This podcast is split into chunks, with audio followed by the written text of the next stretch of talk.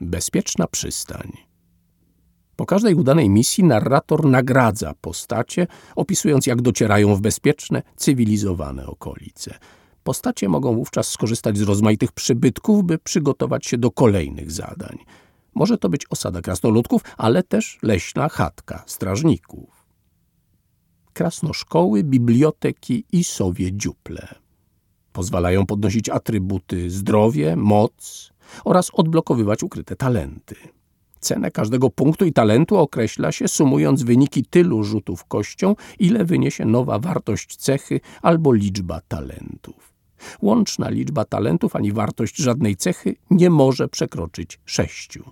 Można wymyślać nowe talenty, pilnując jednak, by nie były zbyt ogólne. Gospody, hotele i zajazdy pozwalają odzyskać punkty zdrowia i mocy w liczbie równej odpowiednio sile i inteligencji postaci za każdą noc. Cenę każdej nocy określa się rzucając kością. Odpoczynek w dziczy. W głuszy można odpoczywać za darmo, ale po każdej tak spędzonej nocy narrator rzuca kością. Jeśli wyrzuci jedynkę, postacie będą musiały uporać się z dodatkową grupą zwierząt. Najczęściej będą to mrówki na złodziejskiej misji karawany, przewodnicy i łosie pasażerskie. Pozwalają przenieść się do innego miejsca, by rozpocząć związaną z nim misję. Liczbę dni podróży oraz cenę każdego z nich określa się rzucając kością. Podróż przez dzicz. Bezdrożami można wędrować za darmo, ale po każdym tak spędzonym dniu narrator rzuca kością. Jeśli wyrzuci jedynkę, postacie będą musiały uporać się z dodatkową grupą zwierząt targowiska, sklepiki i obwoźni kupcy. Pozwalają sprzedawać i kupować przedmioty w zamian za złoto.